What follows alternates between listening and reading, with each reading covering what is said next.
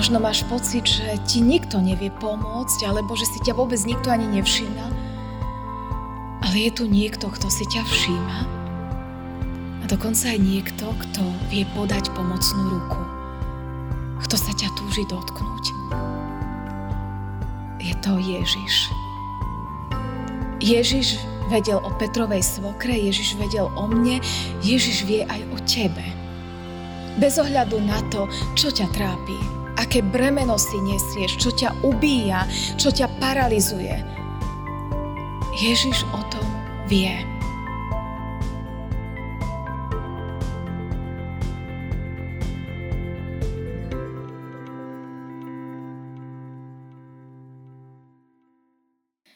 K Tebe vystieram svoje ruky, k Tebe svoju dušu ako vyprahnutú zem. Daj mi hneď z rána počuť svoju milosť. Daj mi znať cestu, po ktorej mám kráčať. Lebo ja dúfam v Teba. Bo k Tebe pozdvihujem svoju dušu. Nauč ma plniť Tvoju vôľu, veď Ty si Boh môj. Amen. Milosť vám a pokoj od Boha nášho Otca a od nášho Pána a Spasiteľa Ježiša Krista. Amen. Milé sestry, milí bratia, slova písma svätého, ktoré budú slúžiť ako základ kázne, čítame z Evanielia podľa Matúša. Z 8. kapitoly, zo 14 a 15. verša a je to aj úryvok z nášho evanília, ktoré sme pred chvíľočkou počuli. Potom prišiel Ježiš do domu Petrovho a videl jeho testinu ležať v horúčke. Dotkol sa jej ruky a horúčka prestala. I vstala a posluhovala mu. Amen. Toľko je slov písma svätého. Čo pre mňa osobne znamená slúžiť Ježišovi? Túto otázku si ja dávam od konca septembra. Samozrejme, že nie je to prvýkrát, kedy som si túto otázku položila, ale od konca septembra touto otázkou žijem veľmi intenzívne. Mala som aj podnet a dôvod, prečo som si túto otázku kladla a prečo sa stále intenzívne nad ňou zamýšľam. 29. septembra, bola to streda, som sa večer začínala cítiť zle. Mali sme ísť na modlitby za mesto v rámci modlitieb nášho cirkevného zboru a mali sme sa v meste modliť spoločne. Ale už pred týmito modlitbami som sa začala cítiť zle. A tak som si povedala, asi nepôjdem. Asi nebude dobré, aby mi prišlo zle v meste, keďže som sa cítila slabá, tak som ostala doma a povedala som si, veď Pán Boh počuje modlitby kdekoľvek. Ja sa môžem za mesto modliť aj doma v obývačke. A tak som manželovi povedala, choď a povedz, že ja sa budem modliť doma. Lenže ako nastal čas modlitieb a ja som sa začala doma modliť, mne začalo byť stále horšie a horšie. Už to nebola len únava a slabosť, ale zrazu som dostala zimnicu. Úplne som sa celá triasla a povedala som si, že to nie je normálne, ja nemám dôvod byť chorá. Začala som si merať teplotu a teplomer ukázal 39,8. Nebola som schopná ničoho. A tak som zobrala mobil a vytočila som manžela a hovorím mu, ešte ste spolu, ešte sa modlíte, prosím, modli sa za mňa, lebo ja sa cítim zle. Mám zimnicu, mám vysokú horúčku a nie je mi dobré. Zložila som telefón a začala som sa modliť. Pane Ježiši, Ty si zomieral aj za naše choroby a bolesti, Prosím ťa, pomôž mi, uzdrav ma, ja verím, že ty máš moc aj nad mojou horúčkou, aj nad mojou zimnicou, aj nad tým, ako sa ja cítim. Citovala som modlitbe slova, ktoré veľmi dobre poznám a my sme ich pred chvíľočkou počuli ako starozmluvný text, ako proroctvo, že Ježiš okrem iného vyniesie na kríž aj naše choroby, aj našu bolesť, že On si bude všímať to, ako sa cítime. Ale nebolo mi lepšie. A tak sa manžel vrátil domov a začal sa za mňa modliť. A modlil sa slovami, ktorými sa za mňa modlil, ako mi on potom doma povedal aj jeden môj brat v meste. A modlil sa práve našim kázňovým textom. Že Ježiš si všimol Petrovú testinu, dotkol sa jej ruky, modlil sa za ňu, horúčka jej prestala a ona mu posluhovala. Ona mu začala slúžiť. A keď sa manžel túto modlitbu modlil, ja som začala premýšľať nad tým, čo to pre mňa znamená slúžiť Ježišovi. Čo mám ja urobiť, keď mi prestane horúčka? Keď mne bude lepšie? A nevedela som, kedy to bude. A vedela som, že čo všetko ma čaká v domácnosti, že mám naloženú práčku, ktorá medzi tým doprala, ale ja som nemala silu ju vyložiť Vedela som, že na druhý deň má prísť do škôlky televízny štáb a majú točiť reportáž o našej škôlke. Vedela som, čo všetko mám robiť. A začala som sa pýtať, ako som sa tam triasla v tej horúčke a zimnici.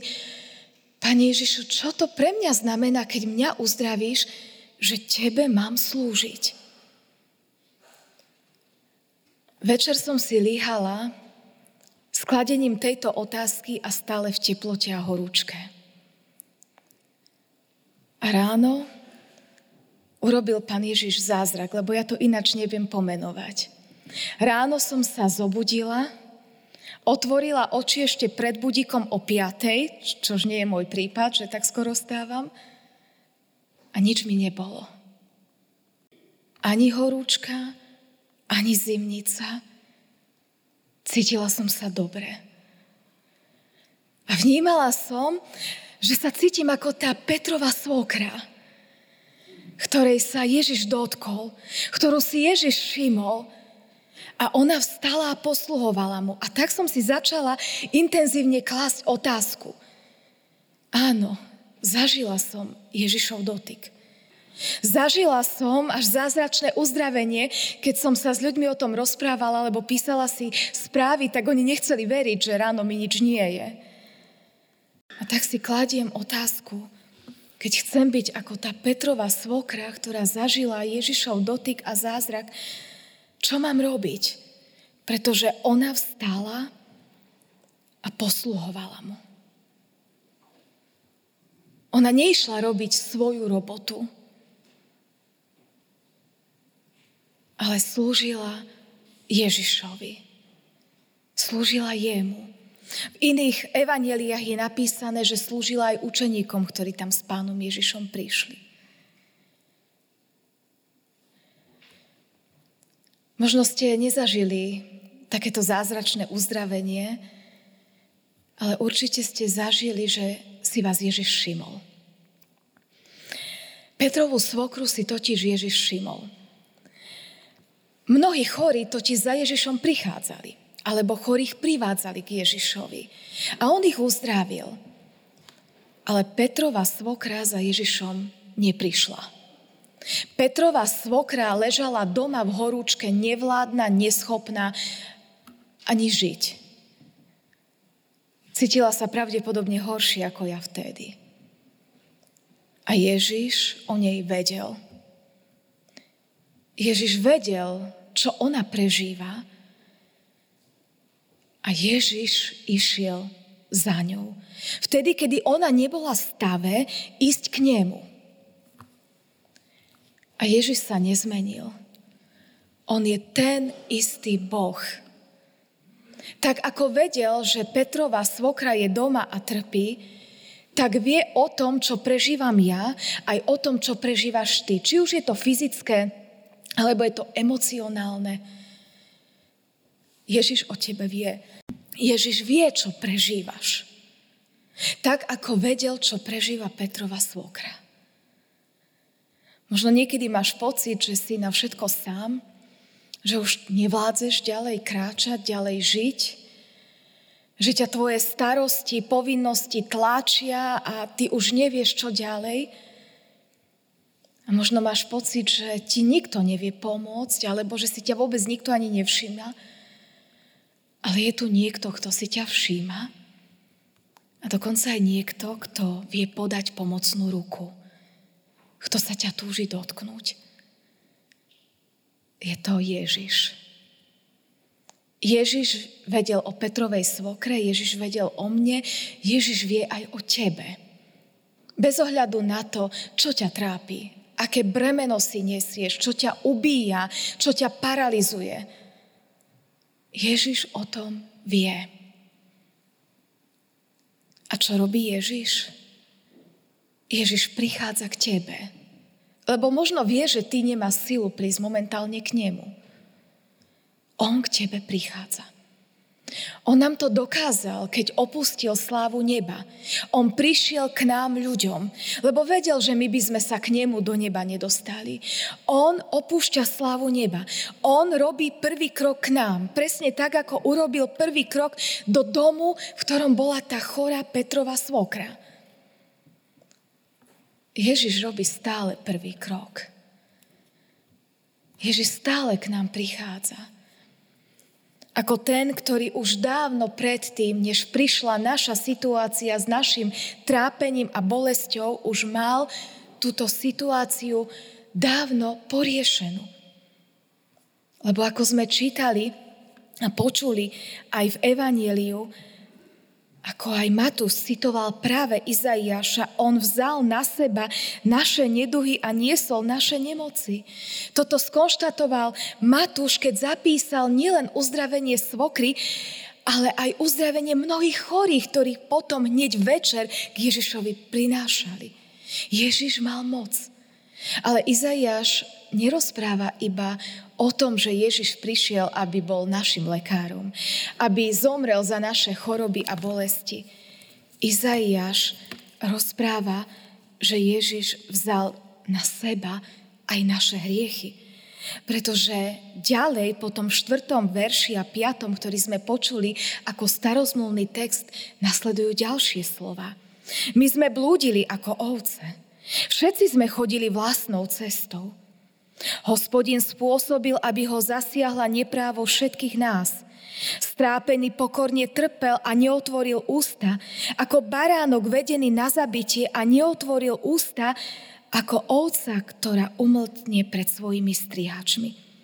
A potom je tam opísané Ježišovo utrpenie na kríži, ako z lásky za nás trpí. A končia slova, preto mu dám podiel s veľkými a s mocnými sa bude deliť o korisť, pretože obetoval svoj život na smrť a počítaný bol s priestupníkmi, hoci on zniesol hriechy mnohých a zastúpil priestupníkov. Ježíš mňa a teba zastúpil na kríži. Za celý môj aj za celý tvoj život Pán Ježiš už dávno zomieral a nevstal a neostal v hrobe, ale vstal z mŕtvych. Ježiš žije. Ježiš sa nás dotýka. Tak, ako sa dotkol ruky tej Petrovej testiny, aby potom mohla vstať a tými rukami, ktorými sa jej oddotkol, mu mohla slúžiť. Presne to robí Ježiš aj pre mňa, aj pre teba celý môj život, aj tvoj, vyniesol na kríž. S tým ťažkým, čo zažívame, ale aj za tie pekné chvíle on zaplatil. On sa nás dotkol. On si nás všimol. Čo robila Petrova testina, keď sa jej Ježiš dotkol a všimol? Prvé, čo urobila, že hneď vstala. Keď sa nás Ježiš dotkne a keď z nás zoberie bremeno, človek už neleží. Už nehovorila, ešte si trošku oddychnem. Ona hneď vstala. Keď sa nás dotkne Ježiš svojou láskou, hneď nás dvíha. Je tam dokonca použité to isté slovo, že ona vstala, ako keď je opísané vzkriesenie Ježiša Krista. Keď Ježiš zomrel, bol pochovaný, ležal v hrobe zapečatenom kameňom, ale keď aniel otvoril hrob, keď odvalil kameň, je napísané, že Ježiš vstal a žije. A je tam to isté slovo, ako pri Petrovej testine. Ježiš vstal k inému životu, k väčšnému. Aj ona vstala už k inému životu, ako žila predtým, lebo zažila Boží dotyk. Keď ja a ty zažívame Ježišové konanie v našom živote, neostaňme takí, akí sme boli. Vstaňme k inému životu. Pýtajme sa, čo mám robiť, Ježiš, keď som stála a ty si sa ma dotkol.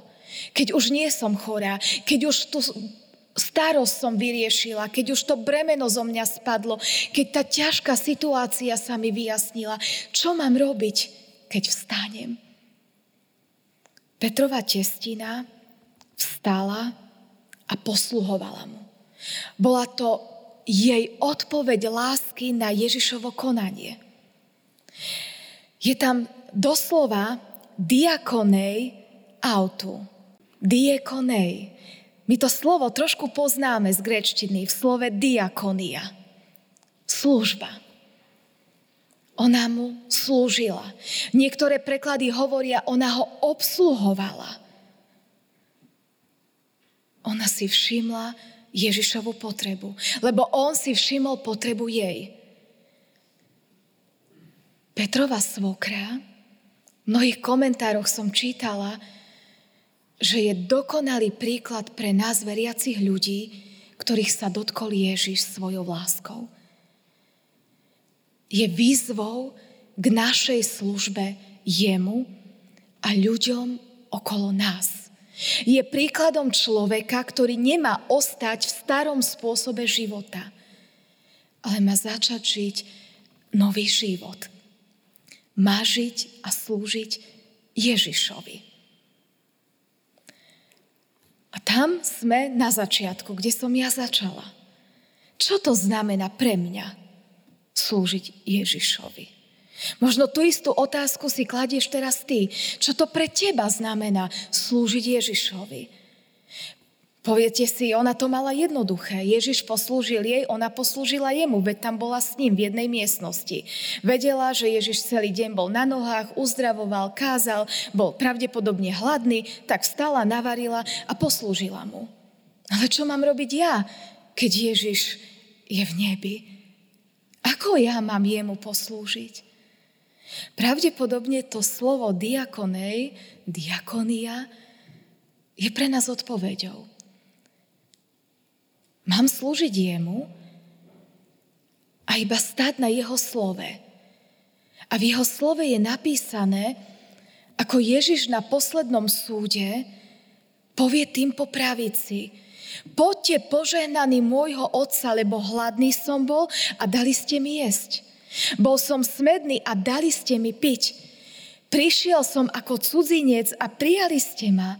Bol som nemocný a vo vezení a navštívili ste ma.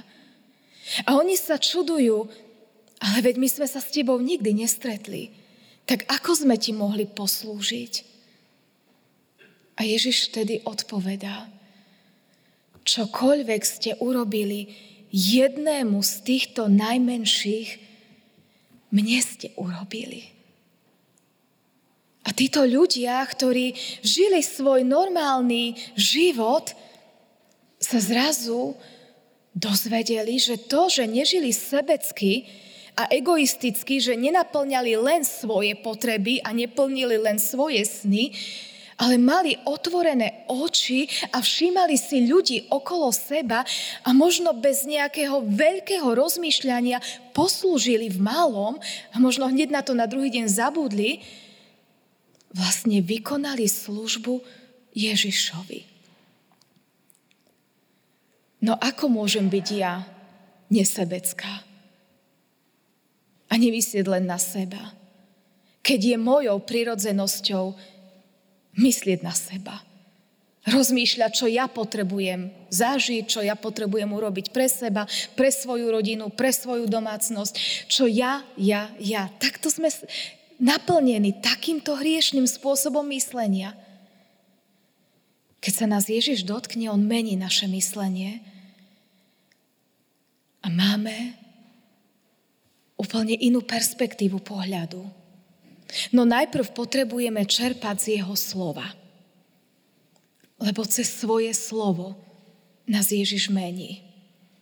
Potrebujem byť ako Mária, ktorá si sadla Ježišovi k nohám a počúvala jeho slova. Možno potrebujem ráno vstať, alebo cez deň si nájsť čas zobrať Božie slovo do ruky. Otvoriť si Bibliu a prečítať si, čím ma Božie slovo dnes vedie. V čom ma usmerňuje, v čom ma napomína, v čom ma povzbudzuje, v čom ma inšpiruje. A potom, keď som pri jeho nohách, ako Mária, potom už ma Duch Svetý povedie, aby som si všimla nielen seba svoje potreby, ale aj ľudí okolo seba. V žalme 143., ktorý som čítala pred kázňou, sa žalmista modli, daj mi hneď z rána počuť svoju milosť. Daj mi poznať cestu, po ktorej mám kráčať. On si uvedomuje, že on sám zo seba nevie, čo znamená slúžiť Ježišovi, v tomto prípade slúžiť Bohu. On vie, že on potrebuje, aby mu to Boh zjavil, aby mu to Boh ukázal. A preto sa ďalej modli, nauč ma plniť Tvoju vôľu, veď Ty si Boh môj. Keď ja vyznávam, že Ježiš je môj pán, ktorý sa ma dotkol, ktorého milujem, ktorého nasledujem, vtedy tá moja modlitba, čo mám Ježiš dnes urobiť, aby som Tebe poslúžila, je na správnom mieste. Čo mám ja dnes urobiť? Koho si mám dnes všimnúť? Možno to nebude vždy jednoduché. V piesni, ktorú sme spievali alebo možno počúvali, ako druhú pieseň, ktorú Aďo spieval, boli nádherné slova. My ich máme zapísané v informačných listoch a ja vás možno pozývam, keď prídete doma, ešte raz si ich prečítať.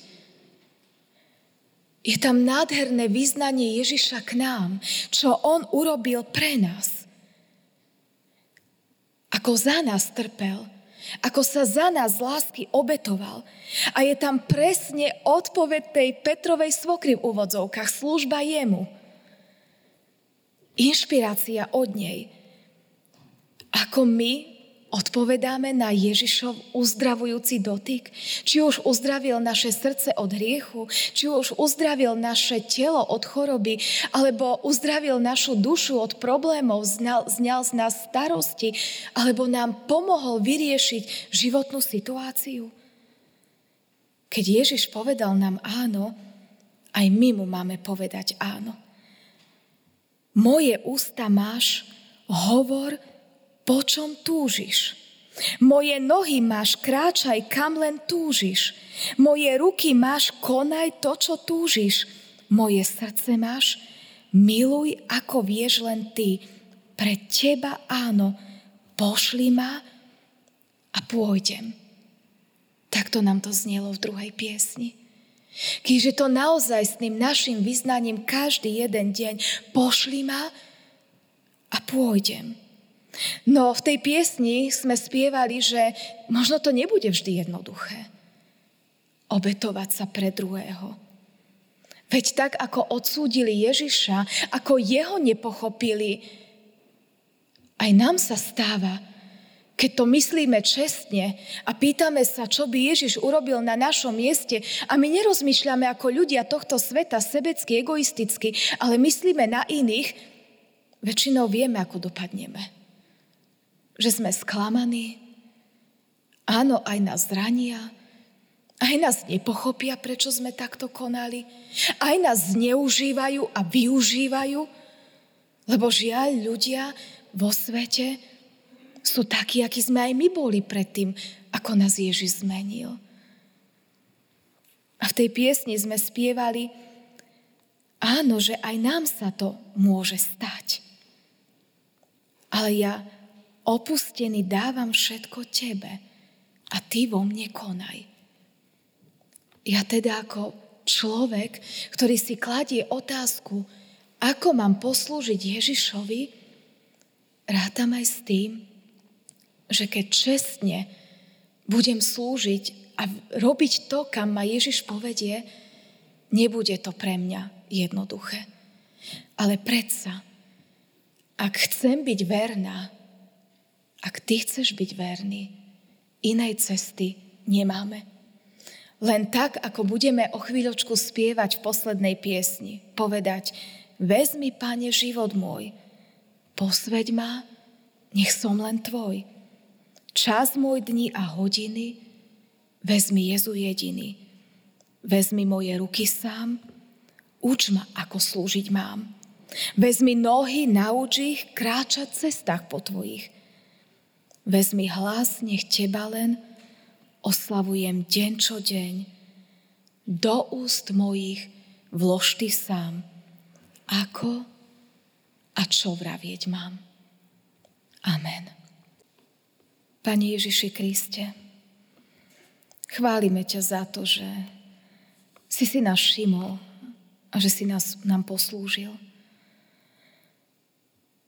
Ďakujeme ti, že napriek bolesti, ktorú si musel kvôli nám podstúpiť, napriek utrpeniu, si sa rozhodol, že nám túto milosť ukážeš. Ďakujeme ti za to. Ďakujeme ti, že jedine vďaka tebe sme tým, kým sme. A prosíme ťa, aby sme si aj my kládli otázku, čo to znamená tebe slúžiť. Aby sme neváhali a slúžili ti tak, ako ti slúžila Petrova testina. Vyznávame, že chceme, aby si si naše ruky použil – aj naše nohy, aj naše srdce, aj naše ústa. No zároveň vyznávame, že my sami to nedokážeme. A tak ťa prosím, aby v prvom rade si naplňal naše srdce, aj naše myšlienky, aby sme v konkrétnej situácii nezaváhali, ale dokázali ti poslúžiť.